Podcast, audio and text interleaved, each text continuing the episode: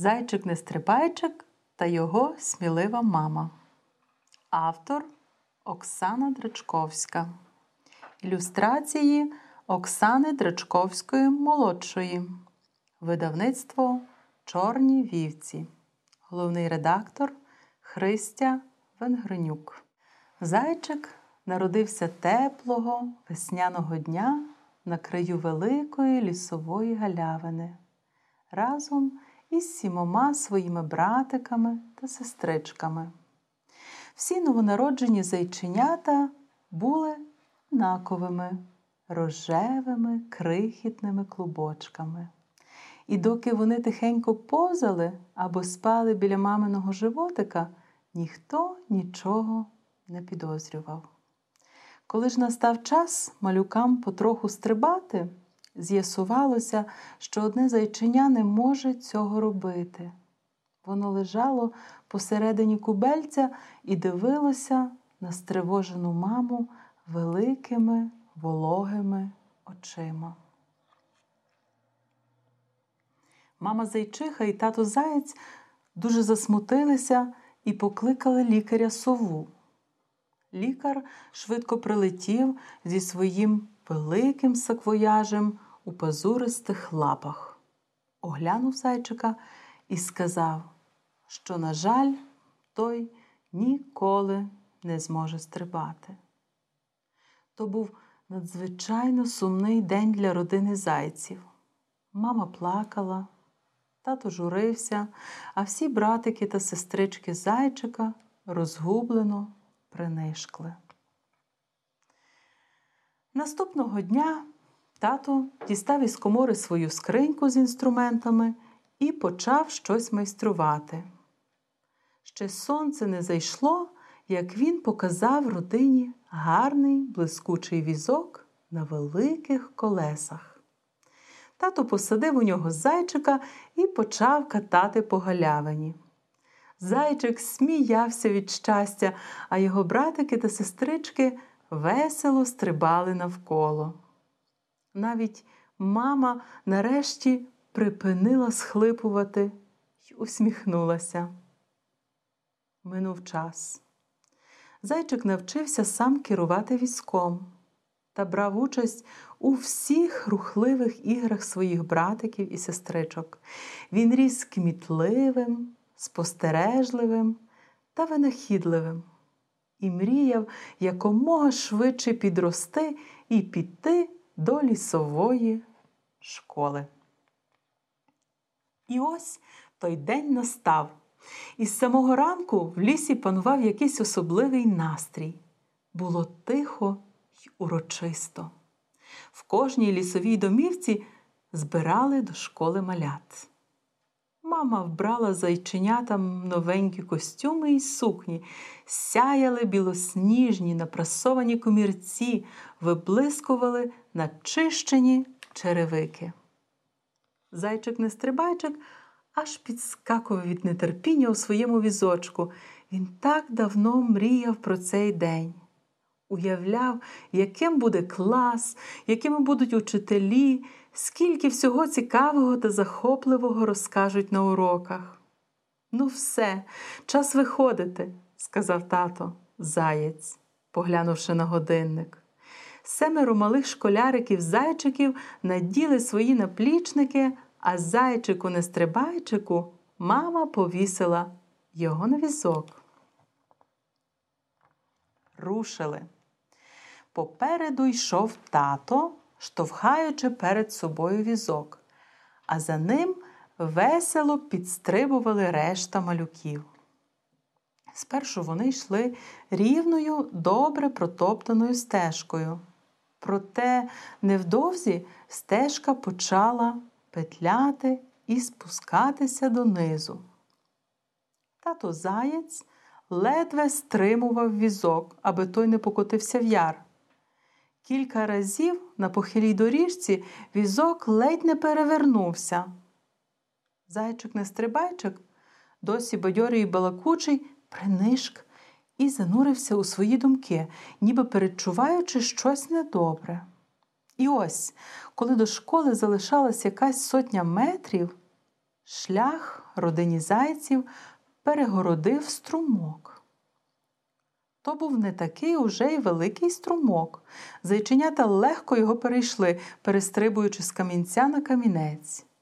Усі, крім зайчика, нестрибайчика. Навіть із татовою допомогою візок не міг здолати цієї перешкоди. Хвилину тато міркував, а тоді сказав зайченятам, які вичікувально дивилися на нього з протилежного берега струмка. Біжіть самі до школи, тут уже зовсім близько, а ми повертаємося додому. І покваптесь, бо спізнитеся.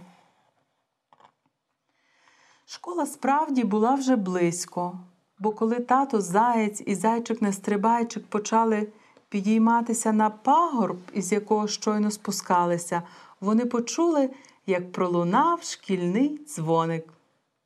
Сподіваюся, діти встигли, тихенько промовив тато. А зайчик нестрибайчик нічого не сказав. Його маленьке сердечко стиснулося від болю й образи, і він заплакав. Коли тато і малюк повернулися додому, їх на порозі чекала мама зайчиха. Їм навіть не довелося пояснювати.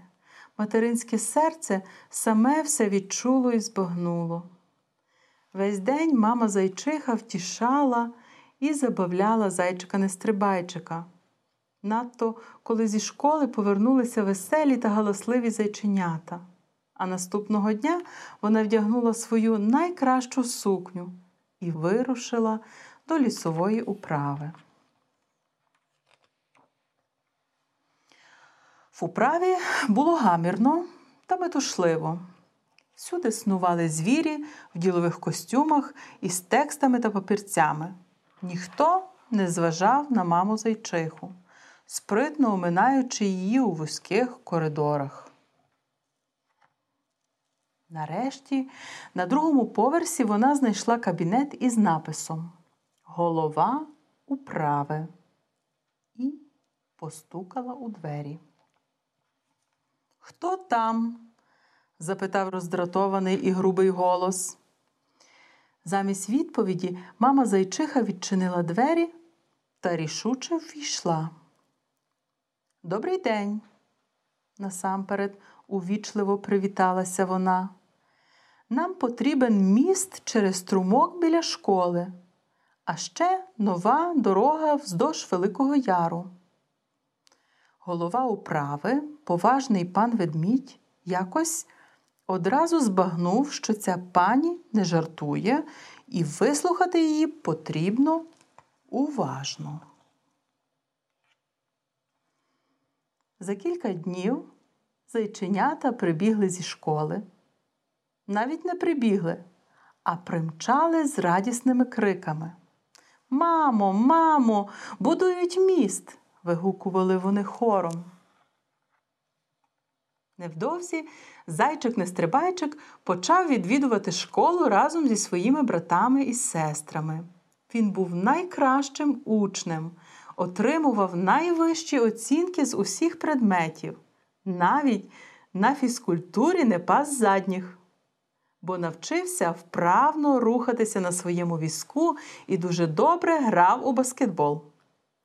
Одного дня учитель фізкультури, пан Кабан, влаштував на уроці естафету і перемогла команда, в якій був зайчик-нестрибайчик, бо його візок виявився пруткішим за лапки всіх інших звірят у класі.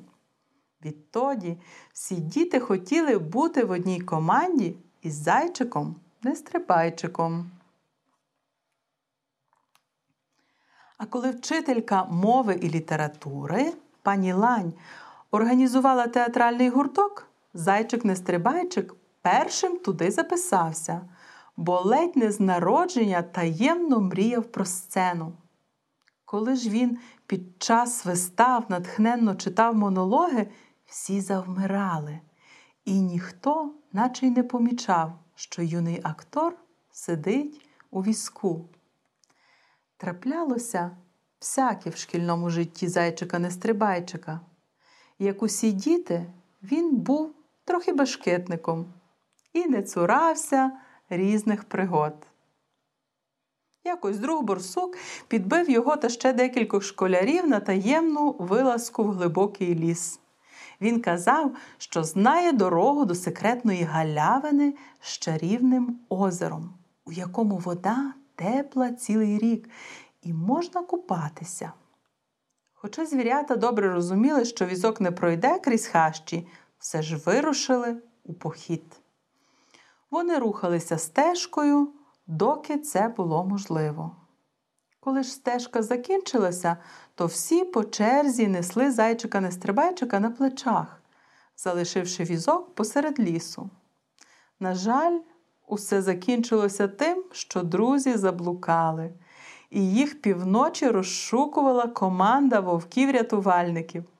Окремо довелося ще й візок шукати. Відтоді зайчик нестрибайчик став розважливішим та слухнянішим. Але це зовсім не кінець казки, бо мама зайчиха, подбавши про свого сина, вирішила не зупинятися і допомагати іншим лісовим звірятам. Так у лісі з'явився перший ліфт на дереві, де жила білочка з хворими лапками. А потім на головній лісовій вулиці встановили звуковий світлофор, і незрячий їжачок міг тепер безпечно переходити вулицю. І всі малі кротенята, яких досі навчала вдома їхня мама, почали ходити до школи і залюбки слухати уроки. А згодом учителі лісової школи вивчили мову жестів і кілька звірят, які дуже погано чули, також стали школярами. Більше ніхто у лісі не почувався самотнім і забутим, а маму зайчиху за кілька років обрали головою лісової управи. Вона перенесла свій кабінет на перший поверх і повісила на дверях табличку Ласкаво просимо усіх.